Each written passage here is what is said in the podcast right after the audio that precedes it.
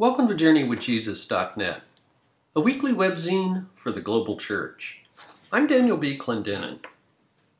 My essay this week is called The Groans of Creation. It's based upon the lectionary readings for Sunday, July 23rd, 2017. With the withdrawal of the United States from the Paris Climate Agreement last month, the epistle this week challenges the church to renew its care for creation. Where is the church on these complicated questions? What does our Christian story contribute to the discussion? In Romans chapter 8, Paul moves from the personal to the global. Last week, he contrasted individual life in the flesh versus in the spirit. This week, he widens his lens to consider what he calls the whole creation, Romans 8:22. And in that passage in Romans 8, the whole creation struggles with anxious longing, subjection to futility, slavery to corruption, and the groans of childbirth. In Alaska, Entire islands are vanishing because of the melting permafrost and perennial sea ice. The tiny village island of Kivalina, just two square miles of land, situated 130 miles above the Arctic Circle, is populated, populated by an Eskimo tribe. Their ancient way of life is threatened because water is overtaking the land. By some estimates, coastal erosion and rising sea levels mean that Kivalina will be completely submerged by the year 2025. And already there are federal, state, and local studies about the alternatives for compulsory relocation. The costs are projected at $100 million. Or again, some of the 33 tiny islands of the central Pacific nation of Kiribati are already completely submerged under rising sea levels. On other islands, the farmland and drinking water have been poisoned by seawater. In the next 25 years, 40 to 50 island nations will totally disappear. The Sahel Desert of north central Africa is home to 100 million people, but droughts, famine, and violence have already displaced 3 million people. Here in the continental United States, Professor Hal Wanless of the University of Miami says that, quote, I cannot envision southeastern Florida having many people at the end of the century. In an article called Miami is Flooding, he explains the consequences of climate change for one of our biggest cities.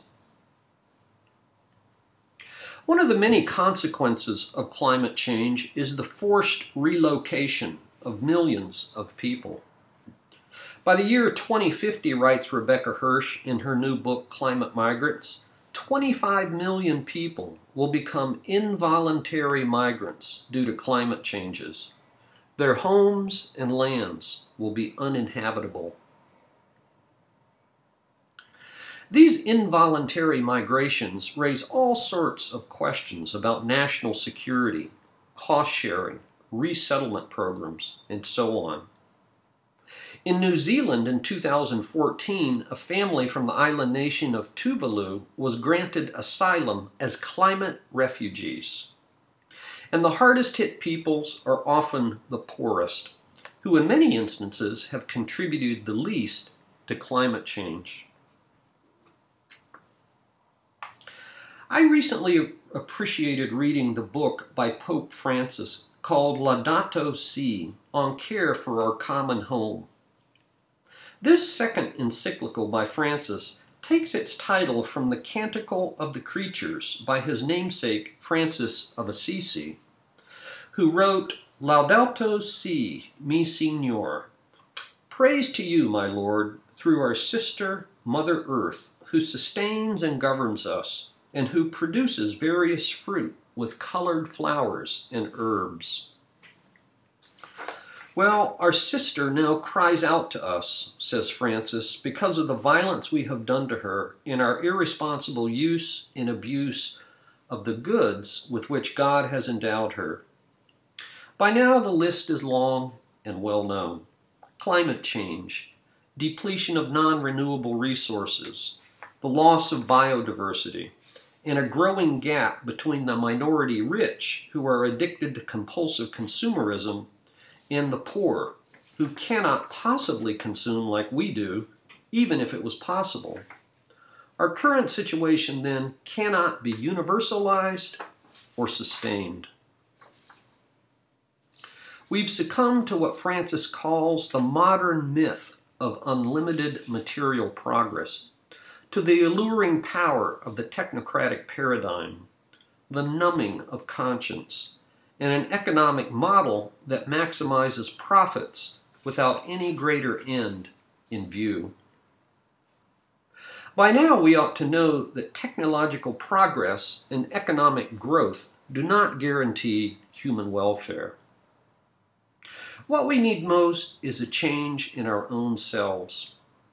That begins, says Pope Francis, with realizing that humanity is one people living in a common home. It can't be emphasized enough, he says, how everything is interconnected. We can no longer make choices or policies that defend the interests of only a few countries, or even the few within a single country. We need to strengthen the conviction that we are one single human family. The earth is our collective good. Indeed, he says, this sense of fraternity excludes nothing and no one. Pope Francis addresses his encyclical to all people of goodwill, but he has special counsel for Christians. What we need is what he calls an ecological conversion, whereby the effects of our encounter with Jesus Christ become evident in our relationship with the world around us. Living our vocation to be protectors of God's handiwork is essential to a life of virtue, he says. It is not an optional or a secondary aspect of our Christian experience. For one inspiring story, consider the movie from the little African country of Burkina Faso. It's called The Man Who Stopped the Desert. Yacouba Sawadogo is an illiterate farmer in the West African country of Burkina Faso. He's done more to reverse the ravages of drought and desertification than all the money and expertise of Western aid and agencies. So says the Dutch scientist Chris Reij, who has helped Sawadago for 25 years. His simple methods have turned 50 acres of harsh desert into lush forests. First, he digs zai holes. These are pits that are bigger and deeper than normal, and fills them with manure. The holes help capture the rain. Next, simple lines of stones on the hard baked land slow down the rain runoff and help it to soak into the ground. These simple methods have turned the desert into forests. Sawadogo has faced opposition from land chiefs because he's going against traditional practices, and also from the government's plan for urban expansion.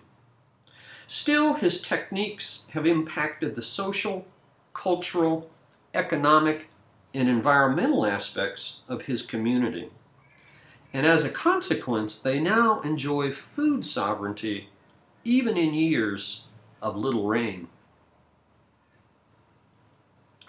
For further reflection on climate change and the related issues, I encourage you to go to our website in this lectionary essay, and you'll find about a dozen books that I have reviewed on the subject for Journey with Jesus.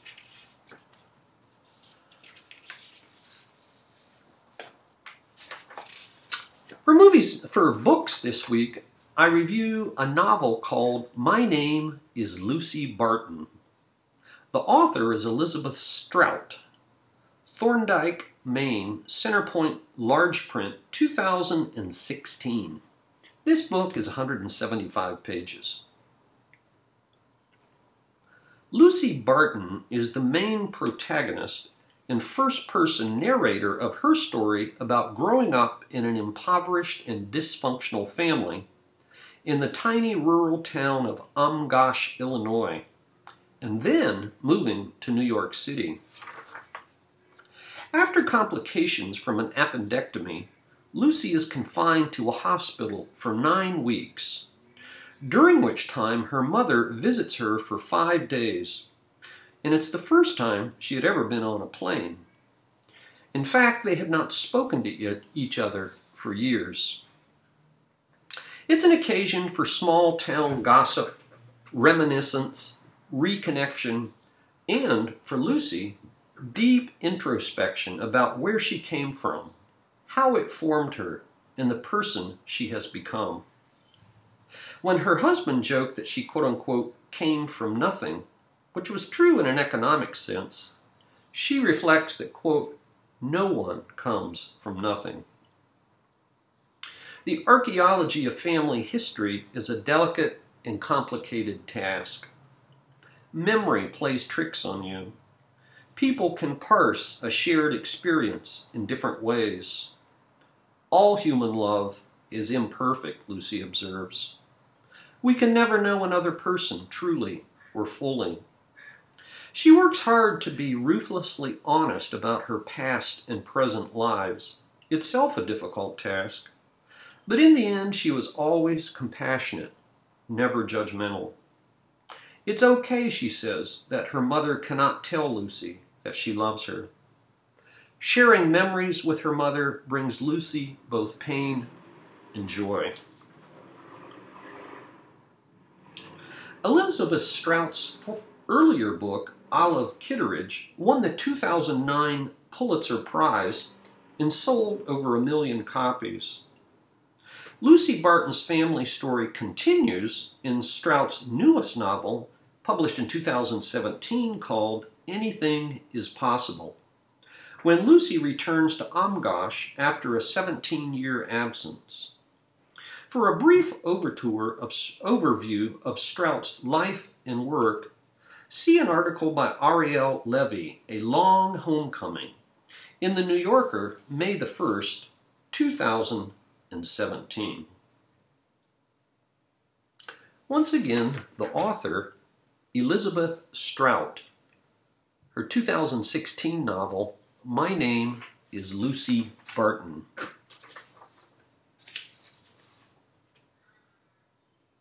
In keeping with our environmental theme of creation this week, I've reviewed a film called The Fish on My Plate,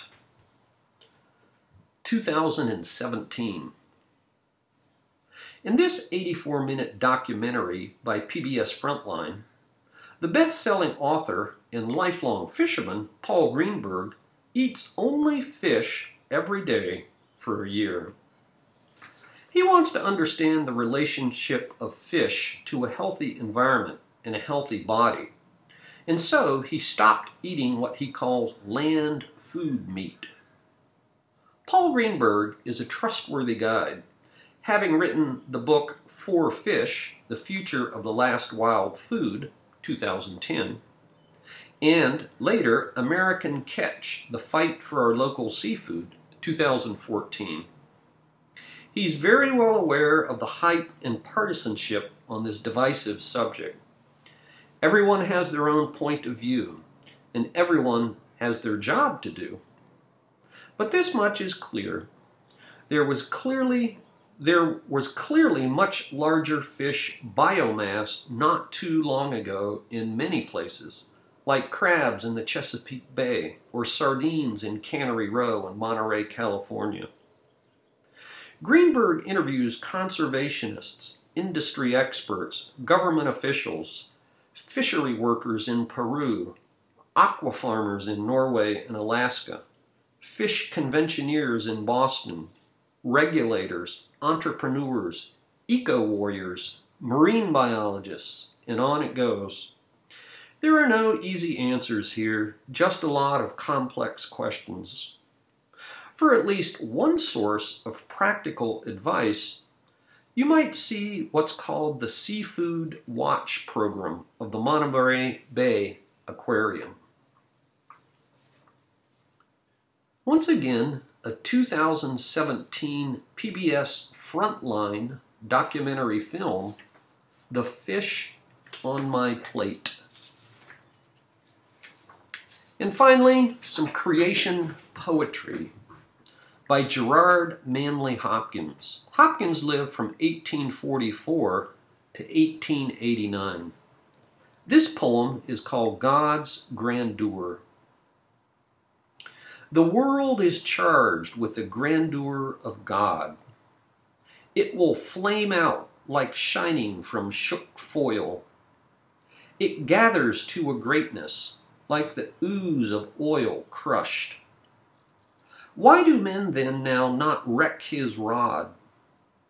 Generations have trod, have trod, have trod, and all is seared with trade, bleared, smeared with toil, and wears man's smudge and shares man's smell. The soil is bare now, nor can foot feel being shod. And for all this, nature is never spent.